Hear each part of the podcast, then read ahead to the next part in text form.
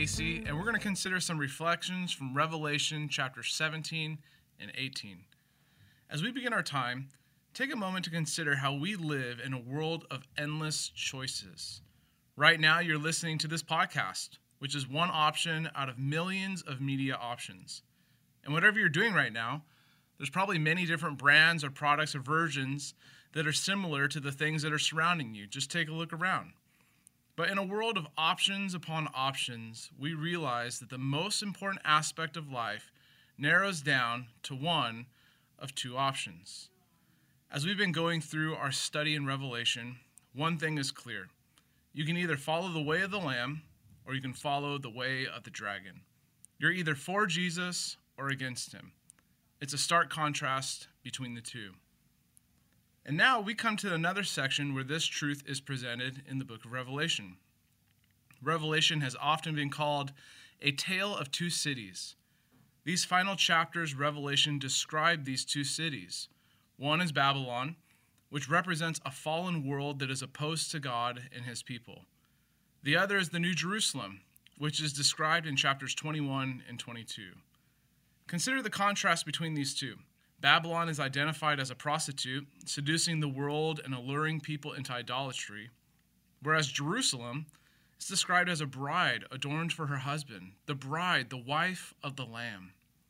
They represent two communities, two ways of life, two sets of values, and two future destinies.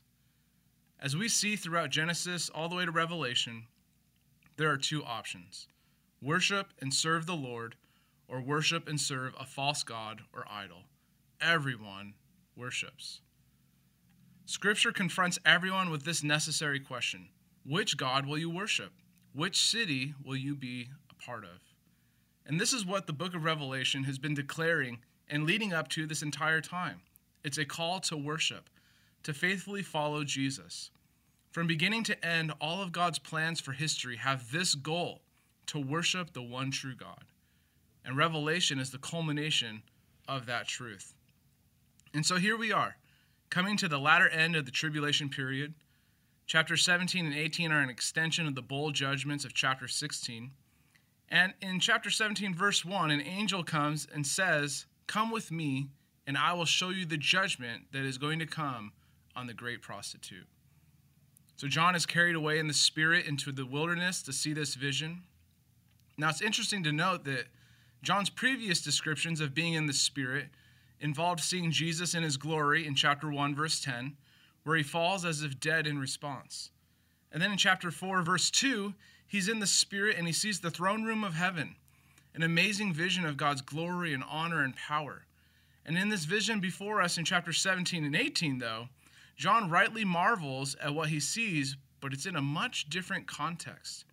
He marvels at their unbelief, their sin, their abominations, especially in light of the justice and righteousness and holiness of God. In the Spirit, he previously sees the glory of the Lord, but now he sees the vanity of the world.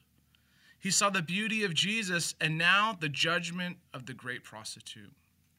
In Revelation 5, John wept because no one was worthy to open the scroll, but he was comforted by the truth that Jesus has conquered. And now a different kind of weeping takes place. The Antichrist turns on Babylon and God judges them. This judgment results in lament from those who have worshiped this false God. The people of Babylon lament and mourn over the destruction of the city and over their loss. Their idol had failed them, it did not deliver on its promises, and they have no hope. As it turns out, Babylon the Great, well, ain't so great after all. It's been a long time coming, but the news line and the storyline of Scripture finally declare fallen, fallen is Babylon the Great.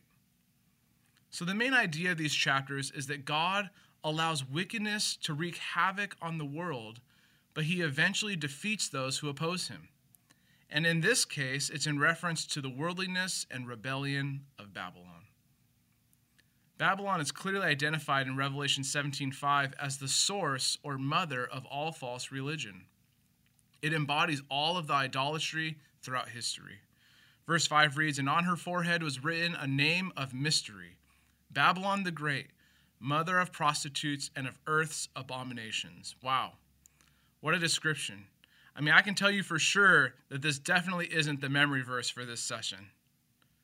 Notice the word mystery in this description. The mystery that was previously unknown but is now revealed in God's word is that Babylon represents a godless world system that's opposed to God. Babylon refers to the worldwide political, economic, and religious kingdom of the Antichrist.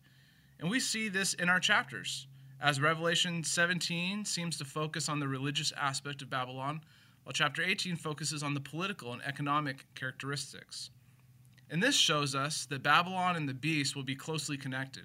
The Antichrist will support the harlot in the tribulation, and it will be the mixing of Antichrist's one world government with religion, which are unsaved people who follow the beast. As we're coming towards the end of Revelation, it's interesting to note, though, that Babylon finds its origin all the way back in the first book of the Bible. It's in Genesis 11 with the building of the Tower of Babel. Genesis 11:4 says, "Then they said, "Come, let us build ourselves a city and a tower with its tops in the heavens, and let us make a name for ourselves, lest we be dispersed over the face of the whole earth." This was in defiance of God's commandment after the flood for people to multiply and to spread across the earth, but they wanted things on their own terms. They wanted their kingdom to come and their will to be done, not God's. And this led to century after century full of false gods and idolatry. As Romans 1 says, it's to worship and serve the creature rather than the creator. Ancient Babylon tried to build a tower to reach up to heaven, but in the end, what we see is the only thing that reached heaven was their sin. Revelation 18:5 says, "For her sins are heaped high as heaven, and God has remembered her iniquities." Let's focus on this verse for a moment. It speaks of Babylon's sin and God's remembrance and judgment of it. The harlot seduced the world into false religion, and the economic and commercial system then heightened sinful living for passion and for pleasure. 18:3 describes this sin for all nations have drunk the wine of the passion of her sexual immorality, and the kings of the earth have committed immorality with her, and the merchants of the earth have grown rich from the power of her luxurious living. This reminds us of 2 Timothy 3 4, which says that in the last days, people will be, quote, lovers of pleasure rather than lovers of God. Describing Babylon as the mother of all prostitutes and obscenities in the world speaks of language that describes, well, spiritual adultery and idolatry. You see, people were made to know and to love God, but they forsake Him and they commit spiritual adultery by pursuing a false God. And that reminds us of what sin truly is it's a heart that prefers anything above God, to treasure something or someone over God. So, what is sin? Well, it's been answered before that sin is the glory of God not honored, the holiness of God not reverenced, the greatness of God not admired, the power of God not praised, the truth of God not sought, the wisdom of God not esteemed, the beauty of God not treasured, the goodness of God not savored, the faithfulness of God not trusted, the promises of God not believed, the commandments of God not obeyed, the justice of God not respected the wrath of God not feared, the grace of God not cherished, the presence of God not prized, and the person of God not loved. That is sin. And Babylon represents the godless world system opposed to God. And this sin has been piling up all throughout history, and now it's reaching the heavens, so to speak. And they reject the one true God who reached down from heaven to earth to save us from our sin. Oh, what disregard for God's holiness, for God's justice, God's righteousness, and God's plan of salvation. But, but God has remembered her iniquities, the scripture says. In Revelation chapter 18, verses 6 to 8, it describes that Babylon got what it deserved, that God is just, and that Babylon the Great is fallen. And it says that the plagues, that they all happened in a single day, and that their wealth was laid waste in a single hour, just like that. It was all gone. all of the pleasures and passions that they devoted their lives to, it's gone. The return on their investment is nothing but loss. It's been said that sin will take you farther than you want to go, keep you longer than you want to stay, and cost you more than you want to pay. And that's what they learned. And we'd be wise to do the same. The sin, well, it makes you stupid. And sin, it makes you sorry. And the result of this judgment is that the rulers and the kings, they weep. The businessmen and women, they mourn their loss. And the traders, they grieve over Babylon's destruction. This reminds me of Jesus' words What does it profit a man to gain the whole world but lose your own soul? We see that the great city is turned into a demonic wasteland, home for demons and unclean spirits and unclean birds and every unclean and detestable beast. Wow, what a different environment from the garden city of the New Jerusalem that's described in the next chapters. In contrast to their weeping, it then says that heaven, the saints, the apostles, and prophets are to rejoice. And chapter 19 then follows with heaven's hallelujah chorus. Of course, this isn't a rejoicing over the damnation of sinners, but rather it's because of God's triumph of righteousness. It's the exaltation of Jesus. It's the arrival of God's kingdom on earth. It's answered prayer to the godly laments of God's people throughout the ages. The prayer of Revelation 6:10 is finally answered, where it reads, "They cried out with a loud voice, O sovereign Lord, holy and true, how long before you will judge and avenge our blood on those who dwell on the earth?" God is faithful and just, and he wants his people to remain faithful in the midst of Babylon as well. In 18, verse 4, it says, A voice cries out, Come out of her, my people, lest you take part in her sins. You see, the church is raptured at this point, but this refers to people who have come to faith in the tribulation, and God calls them to separate. It's to be in the world, but not of the world. And as we reflect on this passage, the same is true for us. The apostle John also writes about this in his first epistle in 1 John chapter 2 verses 15 to 17.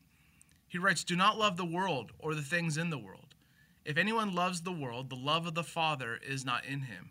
For all that is in the world, the desires of the flesh and the desires of the eyes and pride of life, is not from the Father, but is from the world. And the world is passing away along with its desires, but whoever does the will of God abides forever. We have Babylon or Jerusalem, the world or the word. It's a tale of two cities, but it's also a tale as old as time. What we see is the same classic tactics from the enemy's playbook. It's the lust of the flesh, the lust of the eyes, the pride of life, all that is in the world. This goes all the way back. In Genesis 3, Eve saw that the tree of knowledge of good and evil was good for food, pleasant to the eyes, and would make one wise. In Matthew 4, we read that Satan tried to tempt Jesus to turn stones into bread, to look at the kingdoms that could be his, and to prove himself to the people by jumping from a pinnacle. And now we see in Babylon the lust of the flesh, the lust of the eyes, and the pride of life. And we face the same temptations today, and we're called to live according to the word and not according to the world. We can't help but be in the world, of course, but we must not be of the world. Like a boat in water. The boat can remain in the water and remain separate, but it will sink if the water starts to get into the boat.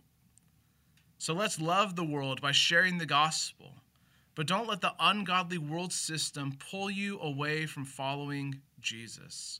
As Romans 12:2 says, "Do not be conformed to this world, but be transformed by the renewal of your mind, that by testing you may discern what is the will of God, what is good and acceptable and perfect.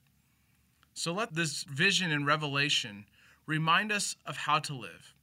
Let it remind us of the saving power of Jesus, that He has saved us from the penalty of our sins. He's saving us from the power of sin right now. And in glory, He saves us from the presence of sin.